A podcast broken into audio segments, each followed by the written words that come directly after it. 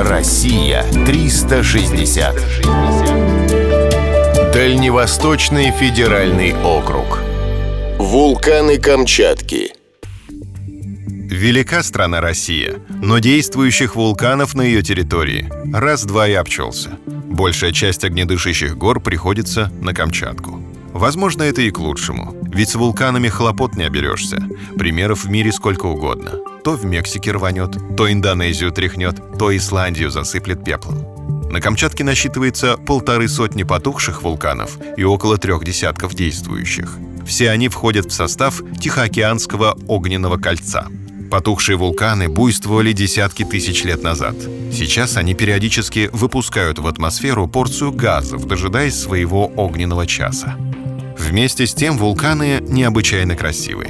Нередко они открываются неожиданно, поскольку средняя часть горы обычно закрыта облаками. Поначалу просто не замечаешь верхушку, парящую над ними. И только увидев ее, понимаешь, насколько грандиозен этот природный шедевр. От такого вида мурашки бегут по коже. Вулканы Камчатки настолько хороши, что объявлены объектом всемирного наследия ЮНЕСКО. Наиболее известный находится под охраной государства. К таковым, например, относится Ключевская сопка. Это самый высокий действующий вулкан Евразии. Его высота достигает 4750 метров. Рекорд по извержениям был поставлен в 1945 году. Тогда на полуострове ожили сразу шесть кратеров. Ежегодно на Камчатке отмечают День вулкана. Праздник организуют у подножия вулканов Авачинский или Корякский. В этот день спортсмены и любители соревнуются в скорости восхождения на склоны.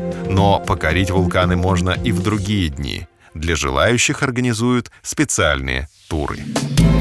Россия 360. Всегда высокий градус знаний. Только на радиоискатель.